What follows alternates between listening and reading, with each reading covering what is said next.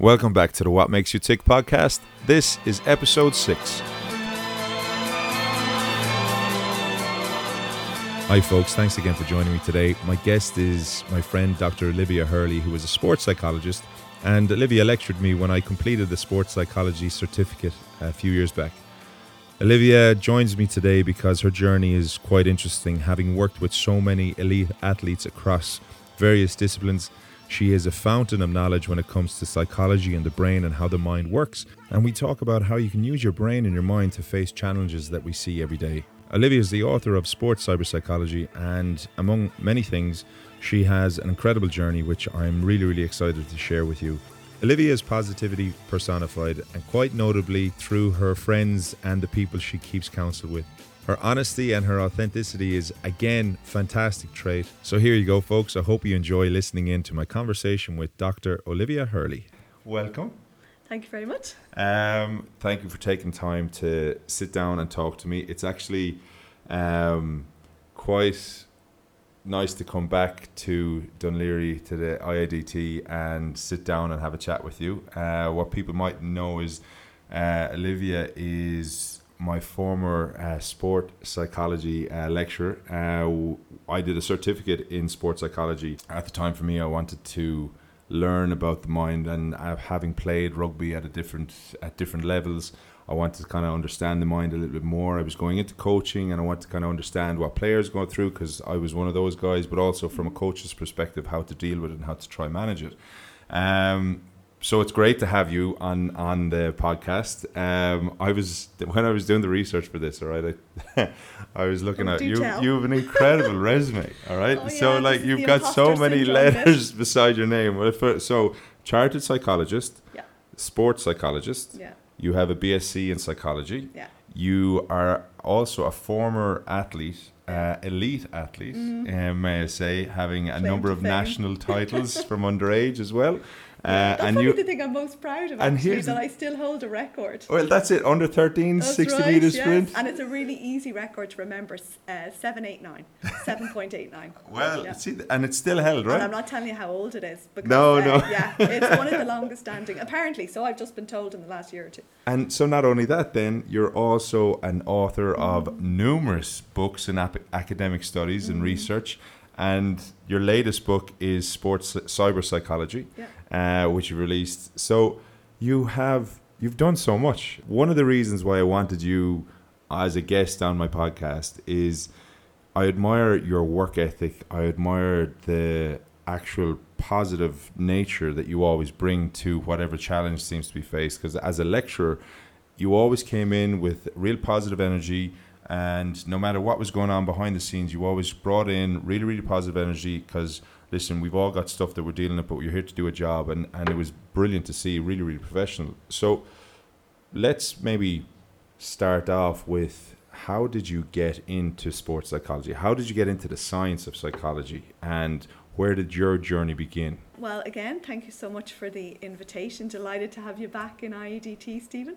Um, it's always nice to have a grad come back, but more importantly, to have a friend come back, because I think that's one of the things that I think is a privilege, uh, a part of my job, is that many of my students become really close friends, and it's something that I never take for granted. And like you just said, everybody deals with stuff, and they're the first people that when the chips are down, it often is my what I call my grad pals who are the ones that immediately step in to say, "How are things? What can I do? How can I help?" So that is amazing. So great to see you again, my, my, my buddy. Happy Um. I'm yeah. delighted to, to and I'm very proud of you. I mean, you're after listing off all the things that I've done, but I'm equally as proud of uh, of everything you've achieved, and and I am of all my grads and all, all my, my grad pals, as I say, and they're what inspires me. So I suppose to get back to your question, um, what got me into my career or my profession or you know whatever way you like to kind of look at it, um, I see it really as in many ways a kind of a calling or a passion. Um, I I'm very lucky. I think it's been a common theme. I've listened to some of your other podcasts that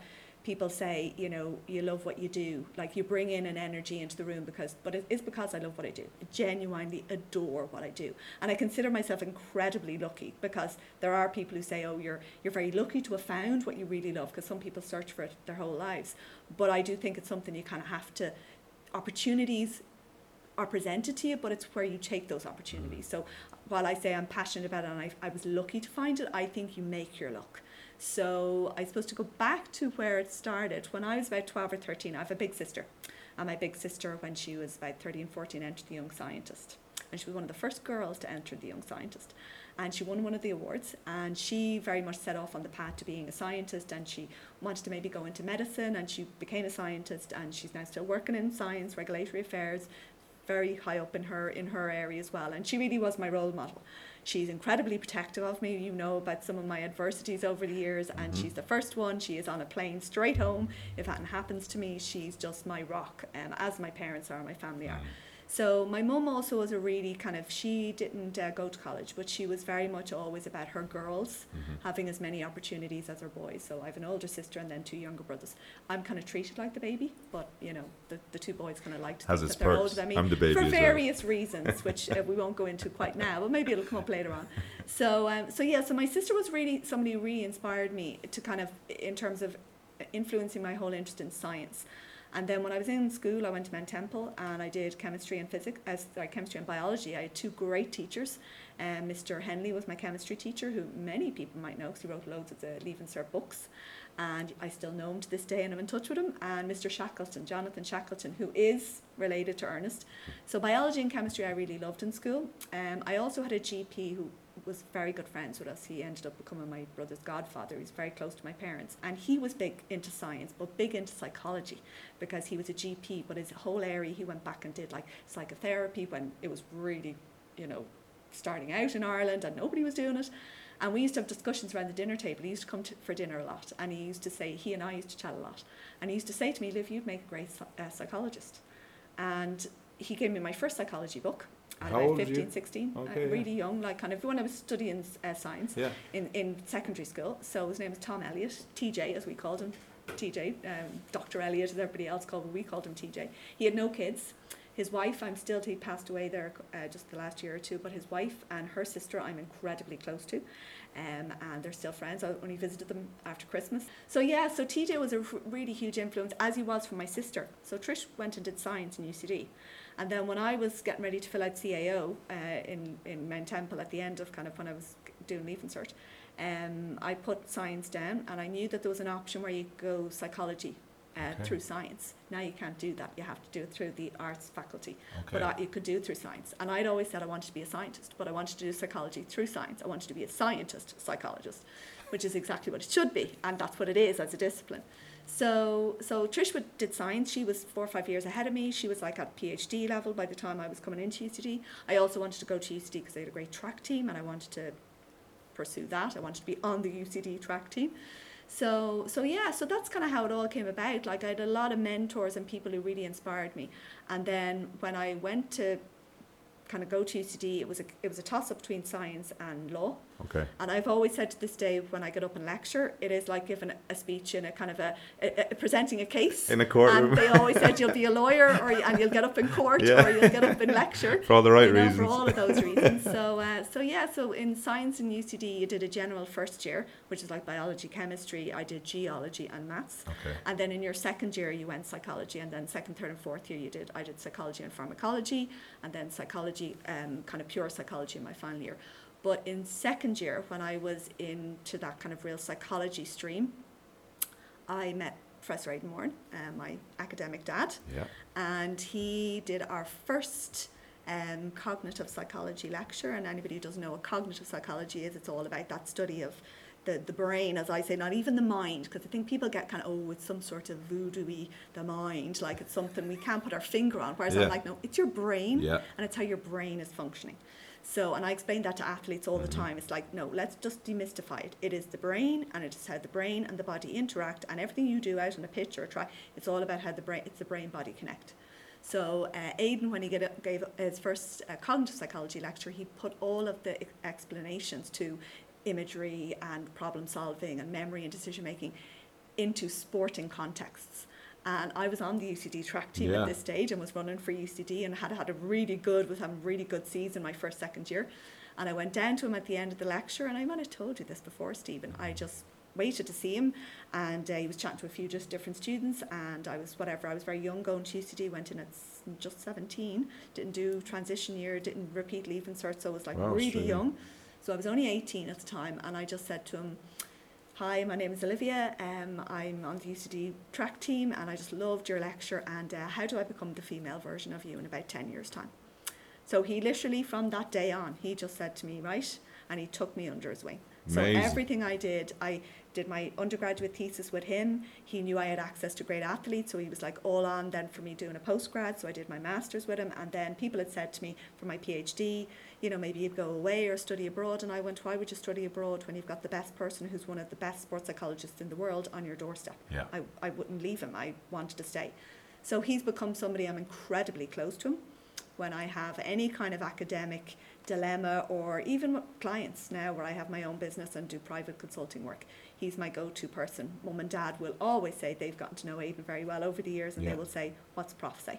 You know, what ring prof? And I can literally pick up the phone or text him or send him a WhatsApp and say, Prof, what's you know, what would your advice be? And I've been through the last year or two. I've had a few. There's been a few things that have kind of where I've had to touch base with him and say, look, how would I handle this? Because I think, as you said, when you've written a book and you become, for various reasons, with various great athletes and clients and people who you don't talk about who your individual clients are, but students and graduates and people who go out in the world and like you, Stephen, who Mhm. tell your story and Yeah. share it with other people, and you become a little bit kind of, I suppose, in, in your own field and own sector Mm. of sport and science, a bit known.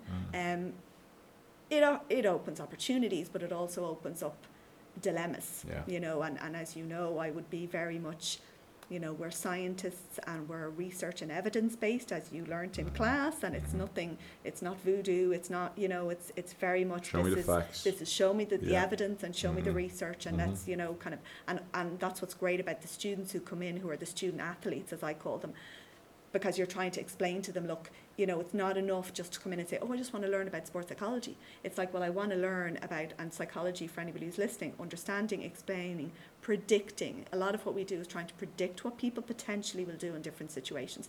And then the last one is the control word, but the control word, word is around giving people the tools to control their own lives and their own performance and their own well-being. So So that's like so. Do you know when you're training and stuff? Okay, Yeah. a lot of people might- like so. I, I've done done a challenge with a couple of guys, and there was a one one k row. All right, and you think, okay, I got this. I'm going to go as hard as I can. It's only a thousand meters. It'll be fine. And at six hundred meters to go, your brain goes, "What the hell are you doing?"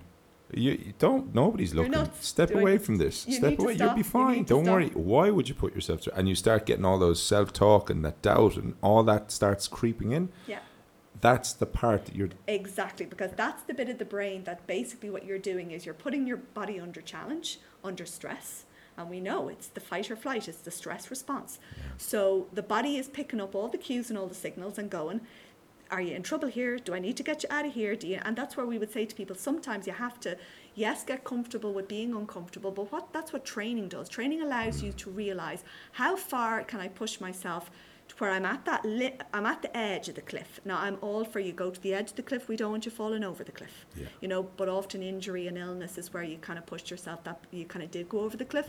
But we just climb you back up the cliff and we Yeah. put you on the edge again or whatever. So in in a lot of cases we would say, you know, we don't ever want somebody to have to go through a real adversity, but training is designed to put you that bit outside your comfort zone so that when the voice in the middle of a game or whatever is telling you you're out of breath, you, you, need to stop, you, think- you know, it's like actually I've done this in training and I know I'm now out of breath, but this is short lived. Yeah. I just need to take a moment to recover and then I'll be grand again and I can go again. So it's about learning how to listen to what the brain is saying. And trust me, if you're in real dire straits, if you're if you've got a pain that is going, you need to get yourself to a hospital. Yeah. It will shout down that and it will become it, it'll, it's where you, you yeah. totally Yeah. know when. So it is where we've got a, a great brain and body connect that if it really is in trouble, it will make sure you Yeah. know. And that's the point where you were talking about the psychology aspect is how one of the elements was control, but it's it's it's understanding or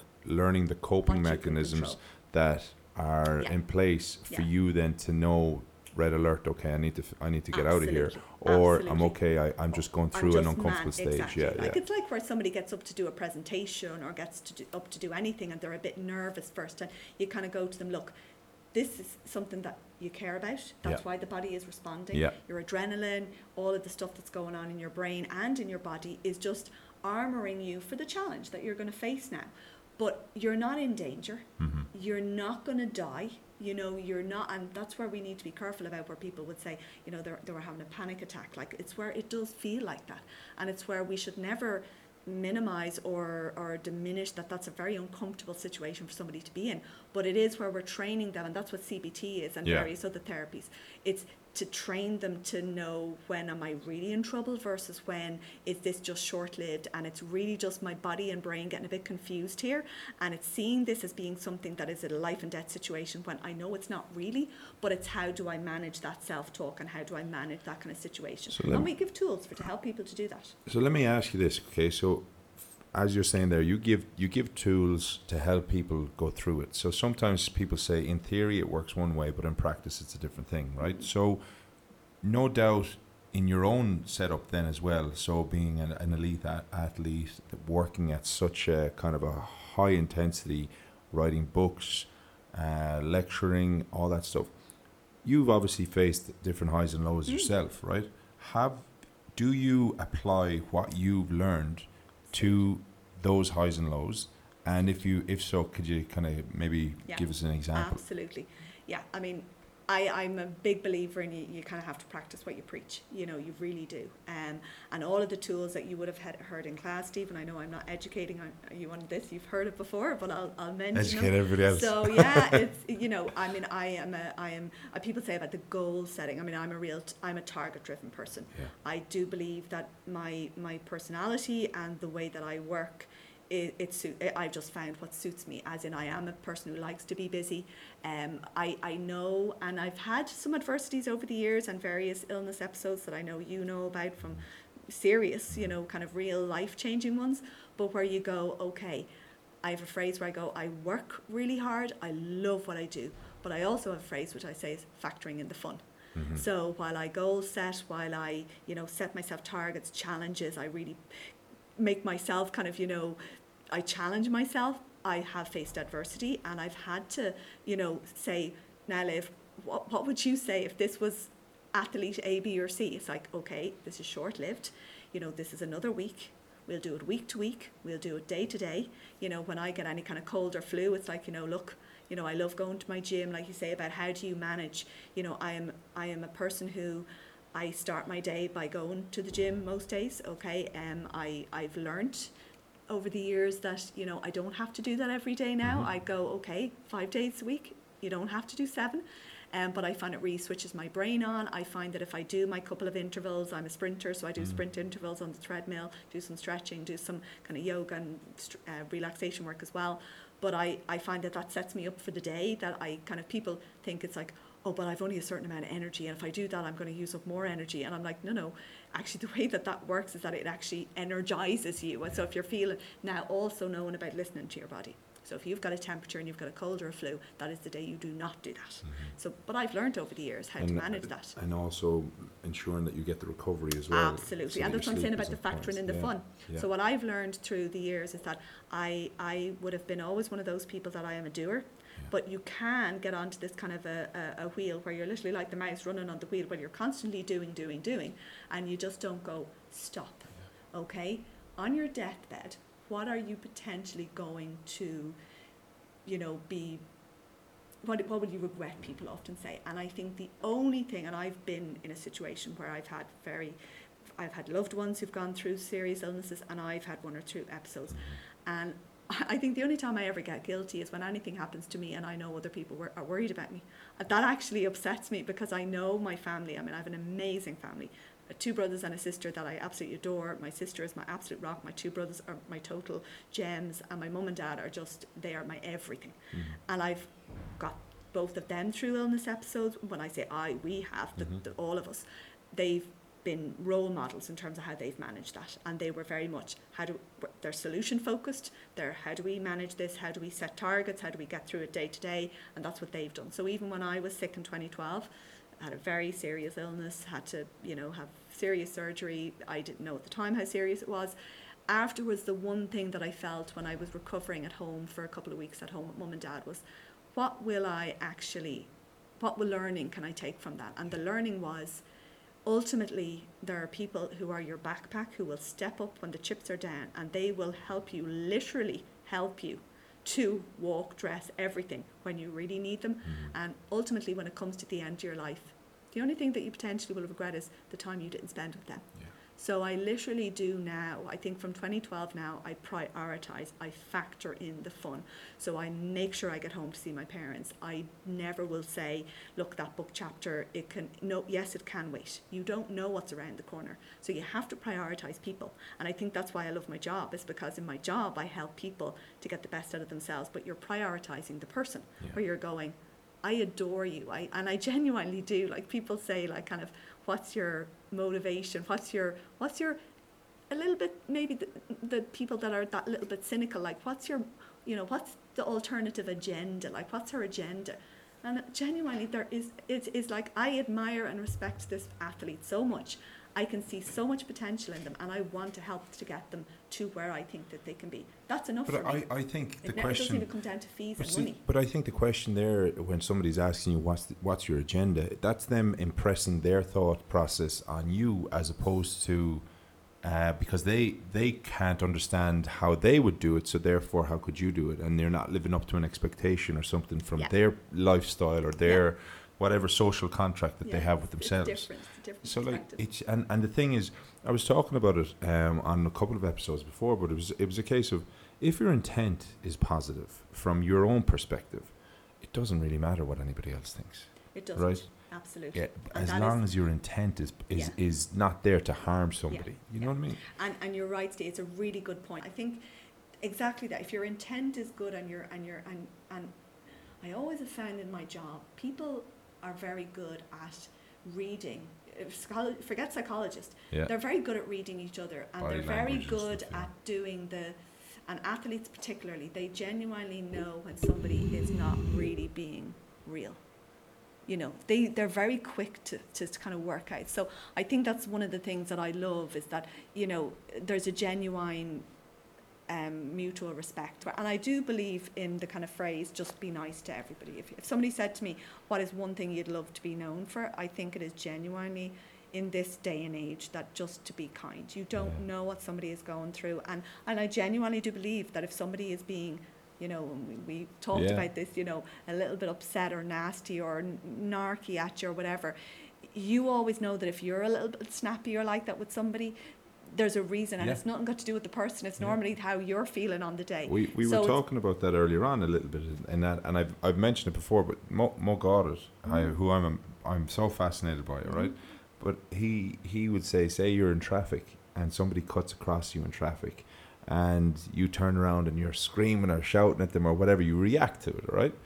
But you mightn't have realized that that person maybe got a really bad phone call or lost a job or something crazy, or maybe they're just rude because they've had a, a bad upbringing or whatever. I don't know. Absolutely, But they're coming, and the fact that if you let that into you, then it's creating that negativity. Yeah. Whereas if you kind of take a breath and go, ah, sure, okay, let them off. You never know, or Absolutely. create a create a Yeah. story for yourself. Yeah, well, interesting perspective on that because um, one of your my fellow grad pals, Niall Breslin, is one of my graduates, and I was. I was going to actually bring him up yeah, in a minute. yeah, Yeah, yeah, a- he's- you know, he's and he's one of those people that he's, he's he's such a great. I have so much respect for him. I have so much time for him. He's been so brave, and you know my hashtags on my Mhm. social media: hashtag Be Brave, hashtag Awesome in Action. Mhm. And he is one of these people that I, I say he, he is open and honest about when he's having a bad time. He will say things like, you know, look, I'm, I'm having a really tough time today, just go away. And, and I really admire his, his honesty with everybody the way that he is.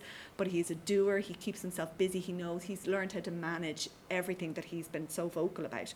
But I was at his uh, Where's My Mind uh, sh- uh, live show, and I've supported him in, in, in a number of things. We've done a lot of things together, and I'm very happy to do that. And uh, he said, you know, that there's there was a situation where a guy had uh, cut him off in, tr- in not in traffic, but a cyclist had nearly taken his nearly knocked him down. Basically, cut across him on, on tram lines, going through something that he should have stopped, and he ignored the red light. The cyclist did.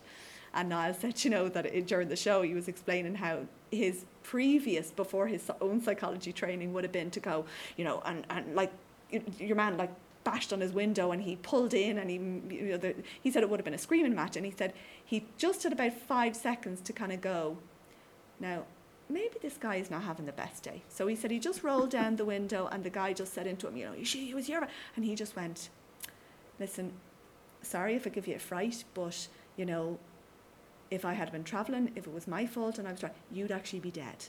And he said, just by quietly just diffusing the situation and going, Are you okay, man? Are you, are you all Yeah, right? yeah. And he said, They had a bit of a chat then.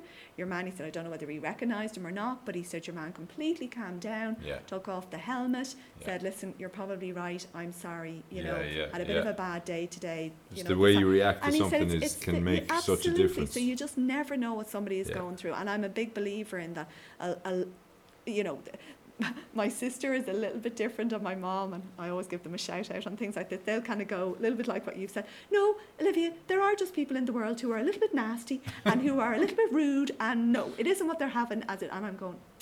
Yeah, but people don't generally. I, I believe in the good in people. I, d- I don't think we're built to be just that we're born nasty. Now, I know that there's a couple of situations and people where there's certain pathologies where people just they don't their empathy and their you know and that's for another discussion in terms of abnormal psychology there's an inherent goodness in us mm-hmm. there's an inherent you know and i would say that as, as again to, to quote from niall you know 90 odd percent of the, the population are sound they Yeah. are sound Yeah. and it's about finding the sound in Yeah, people and hanging around- and helping them along people, right. and, and and and being you know when they're not having a when they're not being sound not thinking badly of them but actually reaching out and going is everything okay? okay? Yeah. You don't seem to be yourself. Yeah. And I have so many people when I'm not in a not when I'm not in a great place, but when you know I have a lot of people from what I've experienced and what I've gone through, um, who will reach out to me and kind of go, "You seem to be working really hard lately.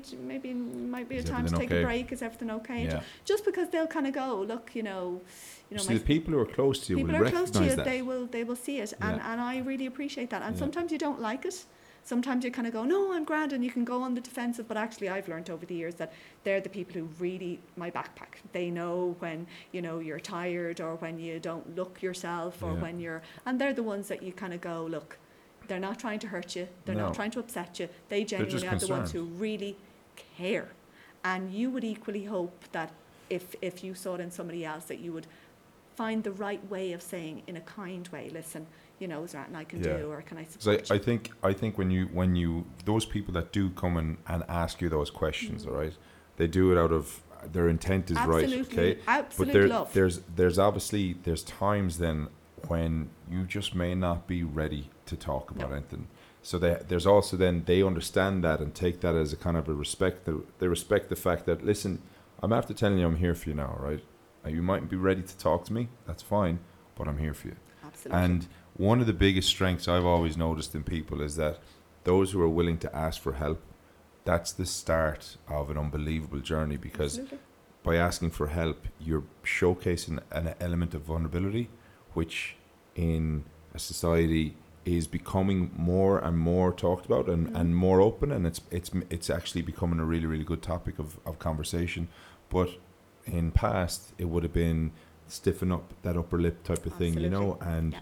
you know get on with it or and it's it's probably the reason why you know people talk about oh kind of the modern age and we're so busy and I know Niall does so much stuff with that about you know kind of you know the he's doing stuff at the moment with a new new podcast series himself about you know kind of the outrage and how we're all outraged and we're all you know we and nobody has time and social media and you know where we need to just manage our lives better and whatever. And, and I I go along with that but I think it's more that we it's not that potentially we need to be careful about saying oh people are suffering more and people are you know it's more that people are willing to talk about it. I think my my parents and my grandparents generations there were probably really tough times for them too and they went through stuff that was just different. They might not have social media or they didn't have technology but they had different things. It was right. different but it was where everything was suppressed and it was that kind of small village kind of you know gossip and you know if anybody and and uh, you know using phrases that you know we you know know, not quite Tough right, and you know, and, and, and if you if you if somebody did you know exhibit any kind of vulnerability, they were kind of frowned upon, and then the person who kind of you know dampened it all down and was seen to be the kind of and we talked about it in class that mental toughness. We don't even like using that phrase, like mental resilience. I'm fine with training athletes in mental fortitude training, where they literally fortify themselves around adversity and deselection and illness and injury and all these things. It's kind of, well, how do we armour you? Not if, but when these things happen.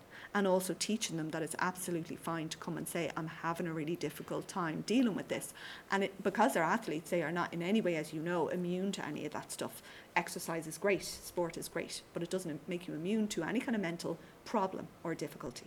When athletes do face those challenges, whether they get dropped, whether they they hurt themselves, they get an injury that keeps them out for a certain length of time, right? Obviously, there's the resilience, which is really really important. Okay, but I remember us discussing part of that is you go through a stage of Mhm. loss and mourning Yeah. and anger and resent and Yeah. you you have those different stages Mhm. the exact type of emotions that you feel Yeah. when you lose somebody close to you Absolutely. Yeah, And the you- grief model. the yeah, grief you remember model, it yeah, from, yeah. from yeah.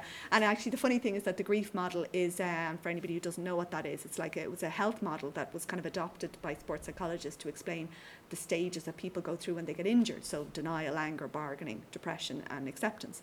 But the difficulty with that is it's very simplistic. It's like, well, not everybody who gets injured is going to get depressed. And in fact, we know the statistics. I mean, it's, it's about mm, probably higher than people think. It's about one in 10. And if you think of all the people who take part in sport and all of the people who are elite level, and you think of all the hundreds of thousands, and you then say one in 10. So that's one in 10 that really struggle when they're injured. Not, and it's not even a case of if you get injured. Because as you know, Stephen, as well, athletes would be like, they use the words like, oh, I have a knock or a niggle. And it's like, just own the word. It's called an injury. And look, the minute you get injured, you're on the road to recovery.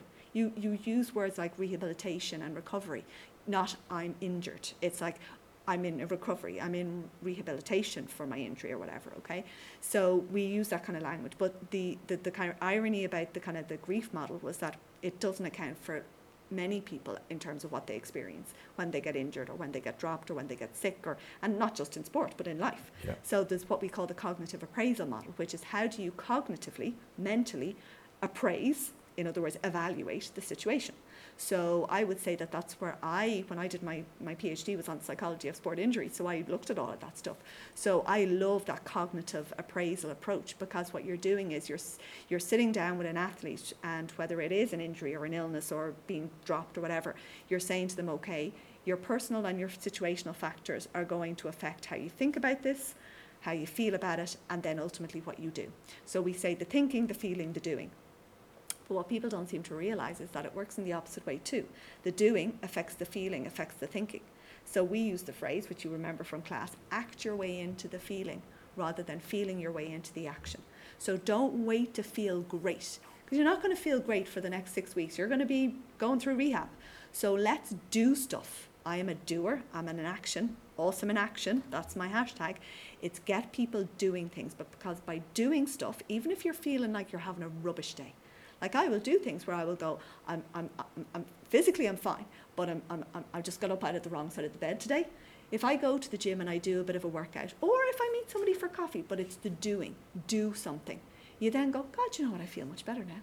Now I'm in a mentally, I'm thinking better. I'm, I can go about what I needed to get done, which I was a bit feeling a bit overwhelmed by initially when I kind of got up and was going, I have to do this, I have to. And by the way, that language even, I have to do.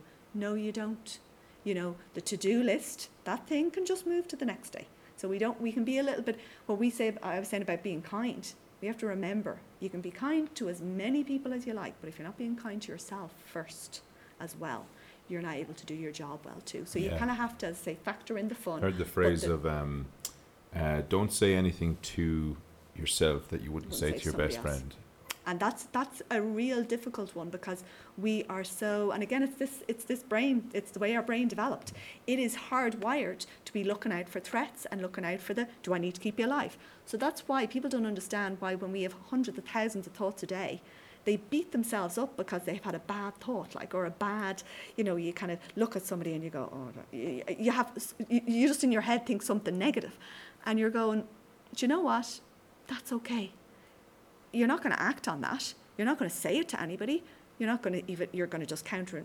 You know, I now have a thing where even if a, negative thought, of, even about somebody pops into my head, I kind of go, no, live, you know, don't be nasty, Yeah. you know.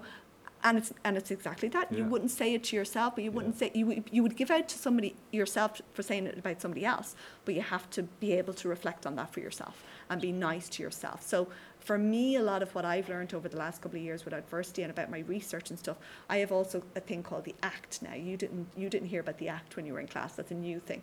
So Go it's, on. it's very much the Serenity Creed. So anybody who's out there and kind of knows a little, and I am not saying people need to be religious or not, but Serenity Creed, the prayer, you know, I say accept the things. You know, it's the accept what you can't what you can't control, control what you can. But there's a, a thing now, a, a, a kind of a principle in psychology. It's kind of what we call a third wave wave therapy. CBT is a kind of a second wave therapy. Now we talk about this thing called ACT, which is acceptance commitment training therapy. But I've changed it to training. So I train people now in accepting what they can't control. So with athletes, okay, let's look at this situation. What can you not control? Can't control my teammate. Can't control the referee's decision. Can't control the, the, the coach's decisions. Can't control selection. Can't control what's going on in the world. Can't, what can I control? The only thing you can control is you, your responses, your thinking, your behavior, your you, you. That's it. So accept what you can can't control, which is all of that other things. Have the courage, the C word, and the commitment to change, again a C word, what you can, which is ultimately all to do with you, and then just train yourself to know the difference. So accept what you can't control, have the courage to control the things that you can, which is ultimately really just you, and then train yourself to know the difference. Because we tend to get worked up about stuff and we tend to get stressed about stuff. And stress can be a really good thing, don't get me wrong. I'm all for a bit of good stress, but we get worked up about stuff that often is completely outside of our control. So here's so the we thing: need we need to accept that. Stress can be good for you because Mhm. your body doesn't know the difference of what stress is. Doesn't know whether it's a mental stress, physical stress, emotional, whatever. So the your body needs stress in order to grow, right? Absolutely. However, too much stress Yeah. can cause either a breakdown either mentally or physically. Absolutely. How do you advise people in terms of the psych- psychological side of things to manage that stress? It's a really good question, Stephen. And I think it's something you touched on there about like kind of the stress and the difficulty with knowing when it's too much stress. I often say to people, you will know when you are what we call in strain. That's the difference, okay? Strain is where, and it isn't really, people talk about the mental side of it. It's very much, again, what I said about the brain and the body connect. Physically, if you are under stress and mentally, okay, it's all the one. It's all just stress. I mean, it's like physical, mental skills, physical, mental health. I say it's all just health. It's all just skills. It's all just stress, okay? But ultimately, if you're very stressed and you're putting too much pressure on yourself, and pressure is a good thing as well. I say people should be under pressure. You get up every day, and the first thing you are is under pressure. But in a good way. It's where you're going about your day and you're doing stuff that excites you and you're doing stuff that you're passionate about. It's still pressure. It's that's what it is. But it's where you're you're managing it and you're doing it and you're getting enjoyment out of it. But when it tips into strain, it's where I say to athletes, you will know. That is where you're not training well you're not producing good training outputs. Physically, there's physical signs. You get your cold and your flus, you've got your headaches, you've got your body feeling just really tired, really fatigued. There's a load of telltale signs, and it's about learning to listen. You listen to your body because your body is a really good indicator of where you've gone from stress and pressure to strain. So it is about listening. So I always say to athletes, I mean, one of the, the, the tools I use is just listen. You know, we often don't want to stop long enough to listen. And you just have to listen. And your body will tell you. Your body knows when it's in trouble. And your brain is connected to your body. Your brain is part of your body.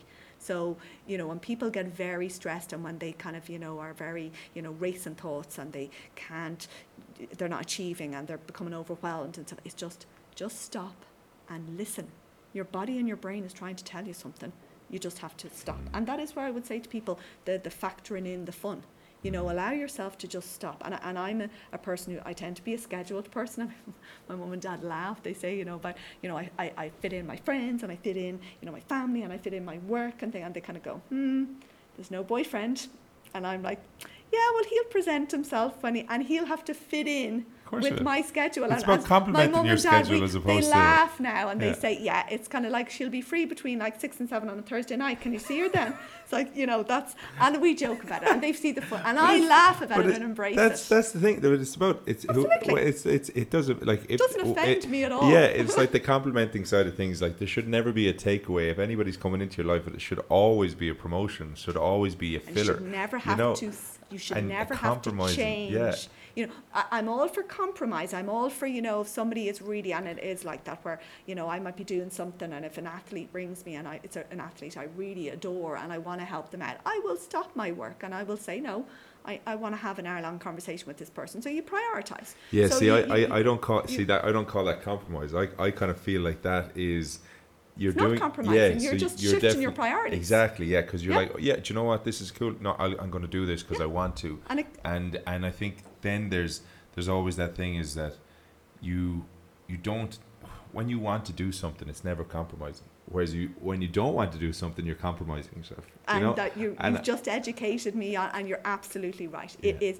I think it's where we, we, we, we see in relationships there's give and take, and there's yin and yang, and there's you know where one complements the other, and, and it should be that. But I also, I, I completely am. I, I I have so many friends and family over the years that have had, you know, relationship breakdowns and, you know, broken up with people and, and you know, kind of, you never should go into that like and, and i hear it a lot with relationships kind of you know well i thought he'd change. I thought i'd be able to bring her around to my way of thinking. It's like no. Really what drew you to the person should be you should not need to change. And and that's what i say and i joke about it with my sister and my brothers and my mum and dad and, and a lot of my close circle of friends and i'm sharing it now with the podcast. It's like the right person is the person who goes i adore everything that you do and i'm not asking you to be anybody but who you are and i'll fit in with your you know and as, as i said i just haven't found the person who just fit into who can fit into the schedule. Having said that i often have a lot of people who also say you intimidate the hell out of them all because they're going she's up and i don't like that. It's where people say they've got you up on this pedestal and i say yeah but the pedestal the only way you can fall is down so yeah, the only yeah. thing you can do is disappoint. And that shouldn't be and where thing, yeah. you're human. I you're agree. not superhuman. That's you're it. you're just and, and a lot of the athletes I deal with and a lot of the you know, I have family and friends who will say to me, you know, they will adore a particular, look up to a particular athlete or whatever, and they're going, oh my God, that person's my idol and they're celebrity. And how do you, I'm going, they're blood, yeah. skin and bone, same. ligaments. They're a person yeah. like you and me. And when they walk in my door, I don't see the athlete. I yeah. see the person who is. And if and they're nice, great. And if they're not nice, you'll find out fairly quickly anyway. Exactly. So, but I tend not to. I think they kind of know. Just even, just don't just tend to attract that kind of person. But just even, so touching on, so yeah, you work with with all these different athletes. Okay, you have Prof as your mentor. All right, you've met all these different then leaders as well. Mm. So when I was doing this the the cert with you and Joe Schmidt was presenting to the class before us, so the year before mm. he was presenting the certs, mm. and he gave a really really good discussion here in uh, in the um, campus, and you you emceed that and spoke to him. Then the following year for our uh, presentation was Jim Gavin. So you look at these two characters who are incredible leaders, right, uh, in different codes you are working with an incredible leader and academic in terms of prof. You get to work with these. Then you work with Brezzi, who's leading in a completely different field. Okay, what are the kind of the? They're all inspiring in different reasons, but what do you believe makes a good leader? That's a really good question now. If you remember from class, Stephen, we covered leadership, and I would have said it's probably one of the most fascinating, but ultimately one of the most oh, difficult area for because it is like kind of the magic solution. It's like, well, if we could only say, and we were discussing it in class the other night. We were talking about expert novice differences and you know what makes an expert in their field. And I even said people describing me even in that context, it doesn't sit well with me because the minute you think that you you've nothing to learn or that you're an expert and you know everything, that's a sad day. You should never be defining yourself based on that. And and it's like, well, what gets what gets you up in the morning then if you think you know everything and you're you, you're not willing to learn. So I think I don't know whether we covered it in class, but I, I know there's, there's a famous study that was done by Google a few years ago, okay, and um, it was called Project Aristotle, if anybody is interested, and it was where Google did this kind of covert study to try to find out what made the best leaders because they wanted all their different groups to be uh, led by these different kind of people because they wanted to find out what was the magic solution for what made the great team and what made these brilliant leaders lead these teams and they found like well there was nothing no such thing as like you know the perfect team or the the perfect leader.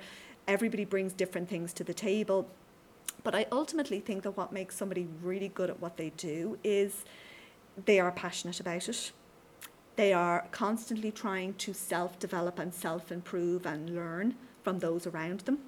They're very good at being people they're people people people if you know what i mean like you know Man good good man yeah but they're they're they're they like people and they are good with people. But they also know when comes the time to be very instructional and they are very inspirational in that they're very knowledgeable about what they they know what they know as well. There's a phrase we use in psychology called metacognition which is knowing what you know so they're very good at articulating and knowing what they know and where their remit is, um, and they do, and they tend to then have people around them that then can feed into and help them make up for what they feel they lack i- in some ways. Do you know what I mean? So they, they surround themselves with great people that they can learn from too. I mean, Jim Gavin, I, I know Joe has just finished with the Irish rugby team. I'm dying to see how Andy Farrell is going to get on now, and I'm and I'm, I'm delighted to see where some of our grads are in. And I was, you know, in touch, uh, you know, always uh, supporting them, and always, you know, they're part of the backpack. Um, but like, you know, Joe, I think it, it was such, uh, I suppose, a pity that things ended the way they did in Japan. And you know, I'd hate to think that he, you know, everything that he did, you know, it was great for Irish rugby, and he got them to a certain place. But I think ultimately where he might be most disappointed in himself as a leader is that he kind of went away from his plan and his and his what had helped them to get to where they were and surrounded with the right people, you know, and they stopped listening to that. And you know, being in a team and being a good leader is also about listening to the players that are around you and and taking their input and, and letting them give that input. And I think that that got lost, um, and certainly from the players' perspective and the coaches, that's kind of what I think the media and what we're all hearing, and that's Mhm. what they're they're they're they're kind of sharing.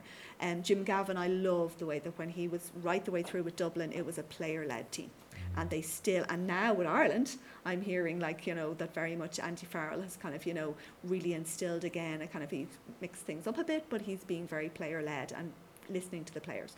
So I think ultimately what makes a great leader is kind of some of those things. Yeah. They they know what they know, they are good at dealing with people, but they also know when to really be good at instructing those people to help them to get to where they want to go.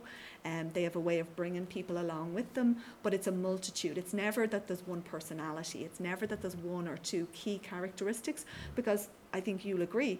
I would see Joe and Jim and Brezzy and you, because I would see you as a great leader in what you're doing and your coaching and what you're doing in your work. You're all very different people. And it isn't a one personality or a one, you know, just shoe fits all. It's, it's not that. And, and research on leadership and psychology tells us that. It tells us that there is no such thing as the perfect team, the perfect leader. You know, that's what Google found out. Like, how do we Mhm. build the perfect team? Project Aristotle. You, you, they did find out two key things, Stephen, though, and, and, it's, and it's been re-emphasized in research since then, is that there's two key things that great teams have. And that is one, there seems to be a real emphasis on what we call conversational turn taking. In other words, everybody gets a say. So you don't have somebody dictating all the time. The minute you have somebody dictating all the time is where that's a dictatorship. That's Mhm. not really a good team environment. People stop having fun in that environment. They don't like it. If the company, you get turnover because people don't want to be there. They don't want to be dictated to all the time. And the other um, kind of quality in a really good team and with really good leaders that they tend to help the team develop is um, what we call social. They have very good social sensitivity. There's a social sensitivity test that you can do. Have you ever seen those ones where you give people a, a list of emotions on faces and you get them to read the emotions on the faces? And it's a sen- it's a social sensitivity test. It's a really good way of knowing do people have a good insight into emotions? Can you read somebody's emotions? And we've already touched on it because you've already said that when somebody seems to be in difficulty, that we reach out to them and we help and support them. But how do we know they're in difficulty? We read the emotions on their faces. We read their behavior. If they snap at you and you know this is not a snappy person, that's you being really good at being what we call socially sensitive. And really good teams and really good leaders tend to have those qualities. They tend to be able to really good at reading people and reading emotions, and they also t- seem to encourage that kind of conversational turn taking. As my dad would say, you could do a little bit more of that, Liv. Learn to be quiet as well as to talk.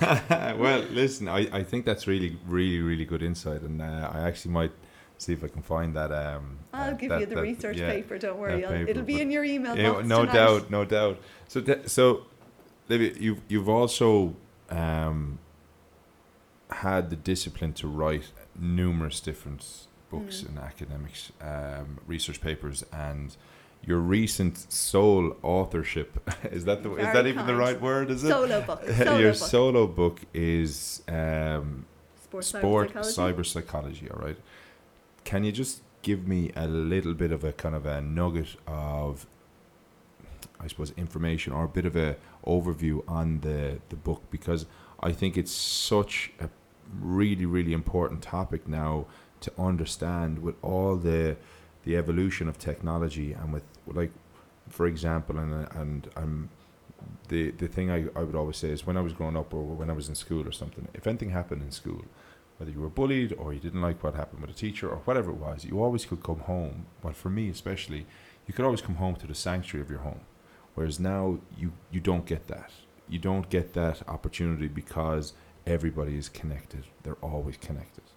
And why I think your book is so probably topical and really really important now is because people don't know that have the tools to manage the onslaught especially in a sporting environment Mm. as you're growing up also I suppose the the kind of the the key insights that you found uh, in number one writing it but also the effect that sports cyber psychology is having on all these different athletes and how they like what were the kind of the key outtakes that you would you would kind of share with people about sports cyber psychology and the importance of it know? Okay.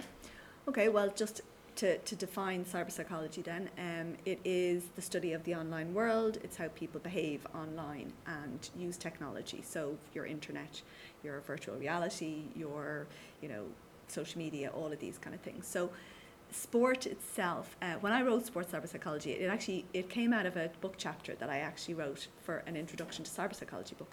If you had ever asked me what my first book would be, I would have always said it'll be a sports psychology book.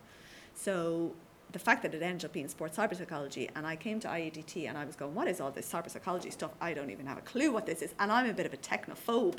I was like last person onto Facebook, and I was one of the, la- I mean, when I was sick in 2012, it was what inspired me during the 2012 London Olympics. It was called the Twitter Olympics.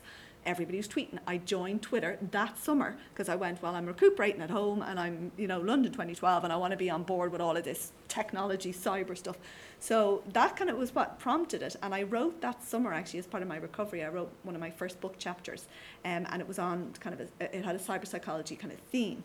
Um, I won't go into the study. It was a, it was a kind of a co-authored uh, chapter, a little small one in, in, in a cyber psychology based book.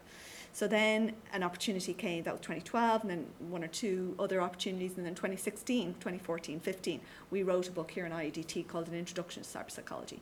And the team here said to me, We'd love you to write a chapter on your stuff, like sports cyber psychology. And every time we Googled it, sport and cyber psychology would come up with nothing together. So I literally coined this phrase, sports cyber psychology. And the book chapter itself was really well received when the book came out. And I had loads of people like contacting me and saying, like, you know, God, like, you know, this is really cool. So I said, well, if I want to write a book, a solo book, and I want it to be remembered, the first book, I want to write it where nobody has, has ever written in this area before. So I took on a real challenge. Um, the foreword is written by Prof. Professor Aidan. And when I approached him and said, would you write the foreword? And I, I told him what, gave him the whole book outline and told him what it was going to be all about and whatever. And he said to me, and how long is it going to be? And I said, it's going to be 10 chapters. And when, he, when you signed the contract in September, when are you getting the manuscript in? Oh, September, 12 months. And I remember afterwards, he, he said to me when I came back to him the following September for the foreword, he said to me, I thought you were insane. He said, I'm going to say that right now. I thought you had lost it completely. He said, because he had written a number of books. He said, she will never write a book. Her first solo one, in a year, 10 chapters, and it's literally a chapter a month. She'll never, there's no way she can do that. So, and that's literally what it was. And you were saying to me about, do you apply what you what you teach athletes and, and, and, and, and performers and students to do in terms of breaking down assignments and target setting and prioritizing. And that's exactly what I had to do for a year. And every single day for that year, from the time I signed the contract to the day I got it in, literally to the week, 12 months, not a day did I wake up where I didn't think the book and how many words do I have to get written today. And when I say have to, not have to, wanted to get written, but where I was able to kind of say, if I get 100 written today, okay, I just have to write 100 and, you know, whatever You tomorrow. so I broke, place, I had like, the plan yeah. in place, and I literally broke it down like that. But to go back to the theme of what the book is about, like the first couple of chapters are all about explaining what is psychology, what is sports psychology, and then what is cyber psychology, and then how do we amalgamate the two. So, you know, all about sport in an online context. And the chapters are all about everything from, as I say, some of the negative stuff, which media love to jump on, you know, all about the, the cyberbullying and mm-hmm. about athletes managing the online world and, you know, how they use it. But I looked at it from a perspective of how have they used it really good mm-hmm. in a, in a really positive way because athletes have used it incredibly to set up companies, to, you know, kind of get their brand out there, which is great for them pre retirement because then it means that they're known for being something other than an athlete before they retire and then they can jump into this new, you know, kind of world of, you know, designing clothes or, you know, using the, the internet for to set up companies, I mean, Mhm. online companies, Yeah. now loads of them.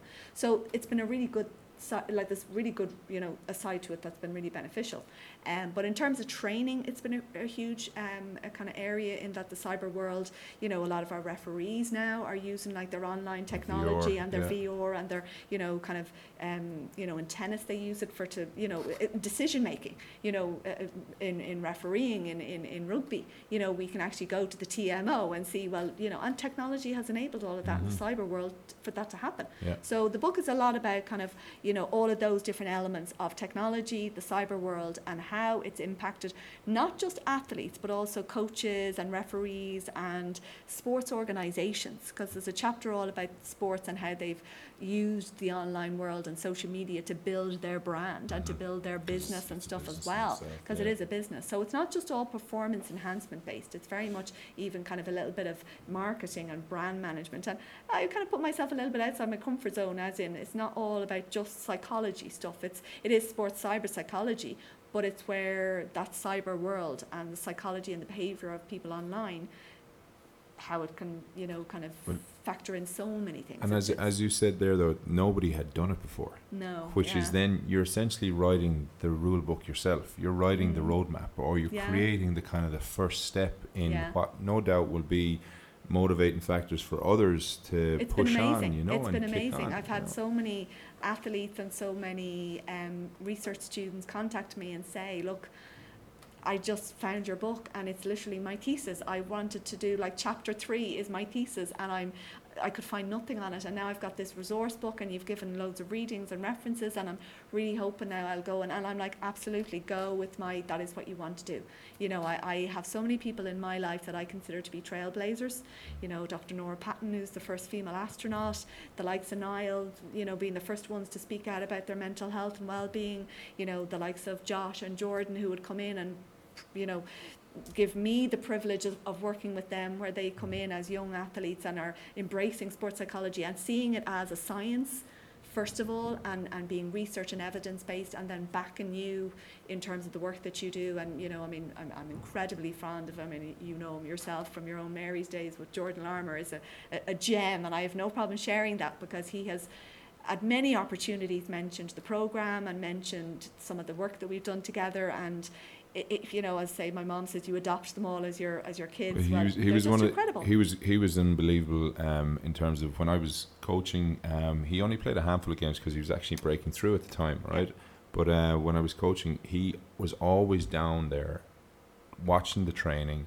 Himself and Caelan Doris, who was um, First uh, cap this first cap this weekend, and potentially a future guest as well. But unbelievable attitude to the club, and they'd come down because they knew where their kind of roots were, and they wanted to be part of it. Or if they were even involved with the club, the fact that they were showing their face and adding like running water if they weren't involved in the game, they were they were trying to be part of that team environment, absolutely and that is a sign of the characters of the guys, absolutely um, because you don't and get that all the incredible time. you know? You know, people do things that you never see, and then you know they get criticised for a performance, and you're and, and I'm doggedly, you know, I said about my family being doggedly protective of me, and they always have your back and always have my back.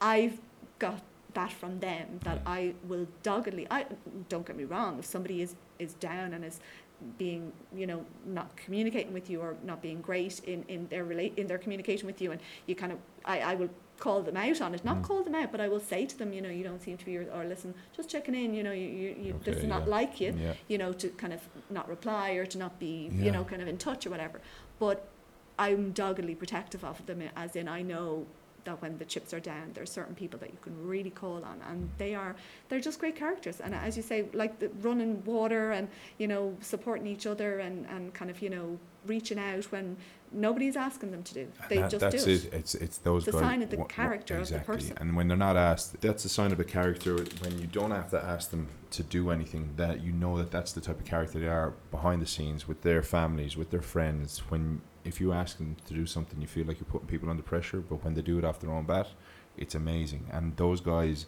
and obviously a lot of the characters that you've met over the over the years. That's the type of people that you surround with. I think that's kind of a really good reflection on who you are as well, because people wouldn't do that for you if you you weren't the type of person who genuinely appreciated it. And also from my own experience, through all the different times of my last couple of years and ups and downs whatever, you've always checked in with me. You've always reached out to see if you're doing okay. You've always been that kind of um, level-headed um, voice of opinion whenever I needed it. And while we don't obviously see each other every week or every day, we know that we're there for one another at the end of the day. And I think that's a sign of a really, really strong friendship.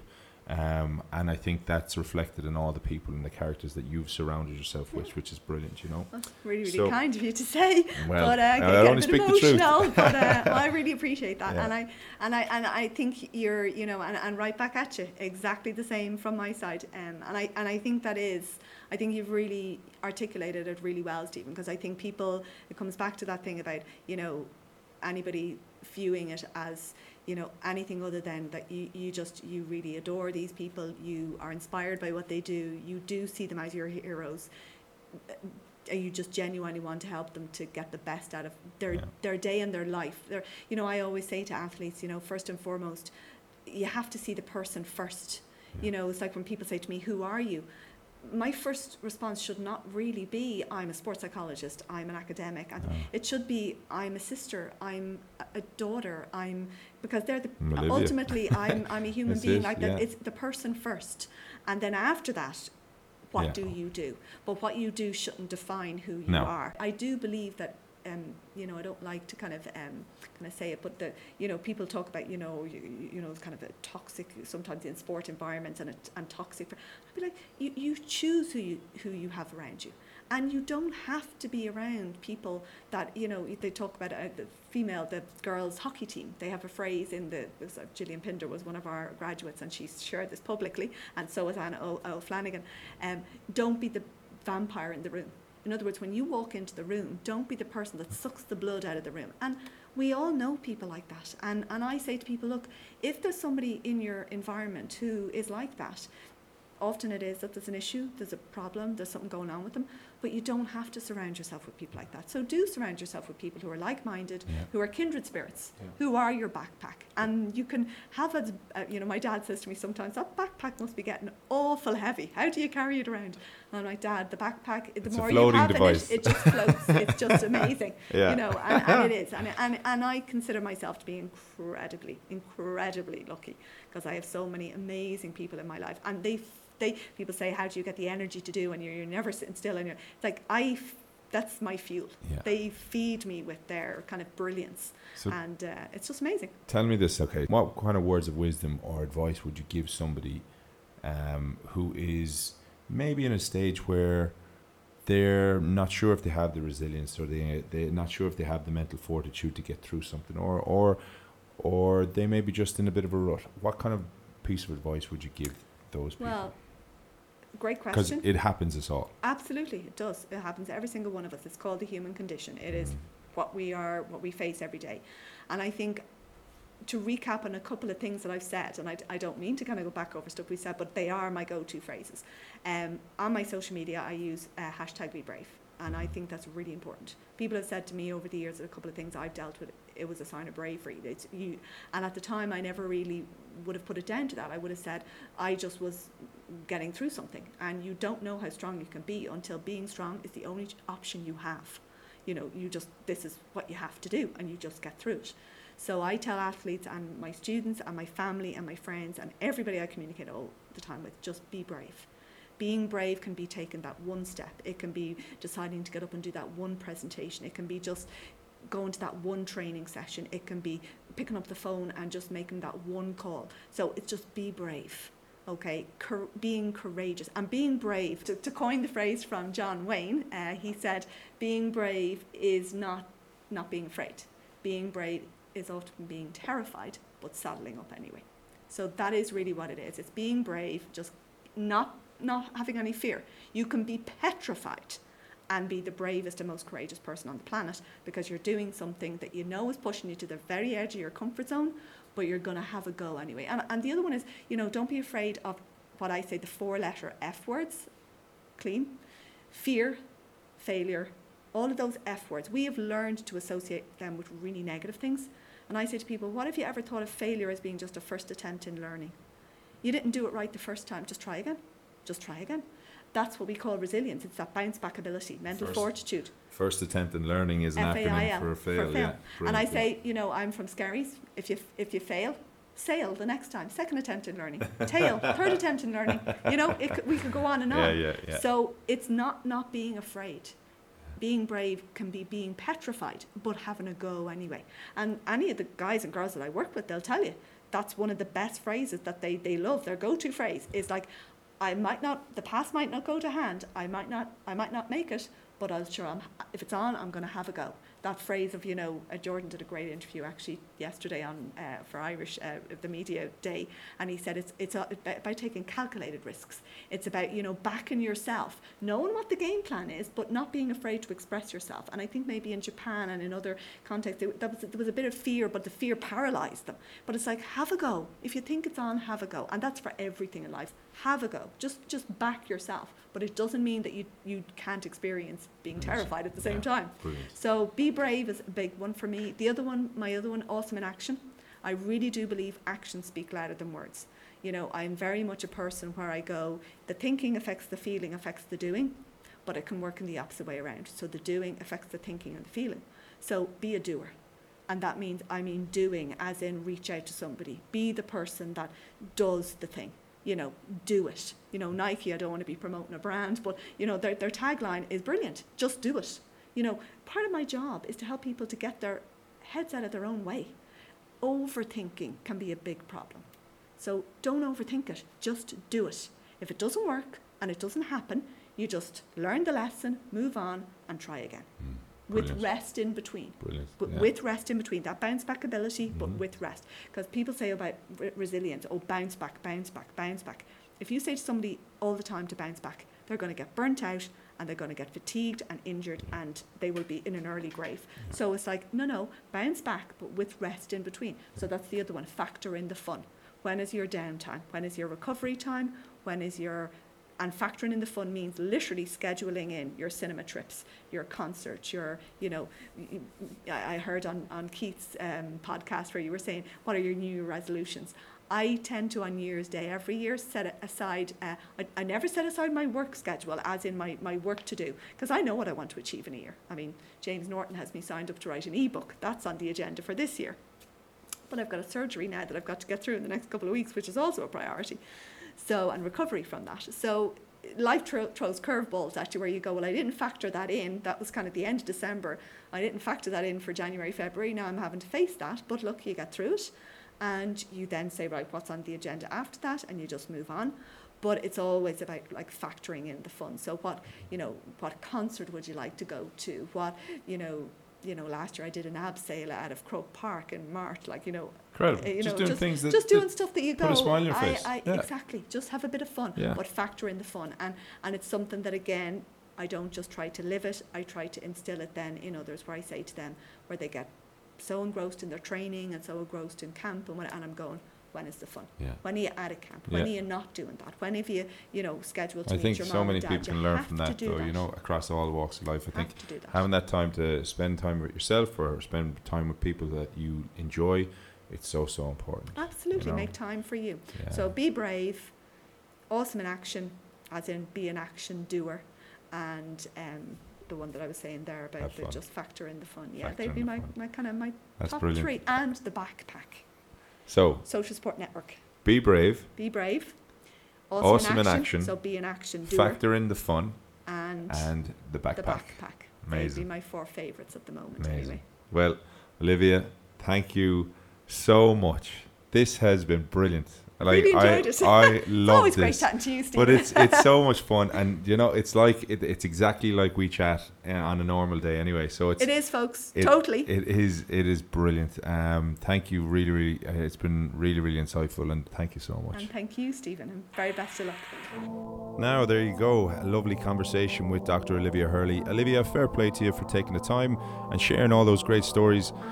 Mental resilience, guys, is such an interesting topic, and not only that, mental health. And there's so many places that you can go to receive a bit of information, a bit of help, and a bit of knowledge and guidance. If you are interested, please do reach out to Olivia or myself. And if anybody wants to have a further discussion about any of the topics that were covered today, please again don't hesitate to get in touch. All you need to do is visit whatmakesyoutick.net where you can leave a comment, you can send me an email, or you can visit me on Instagram at What Makes You Tick Pod, or again at Twitter at Stevie Brads.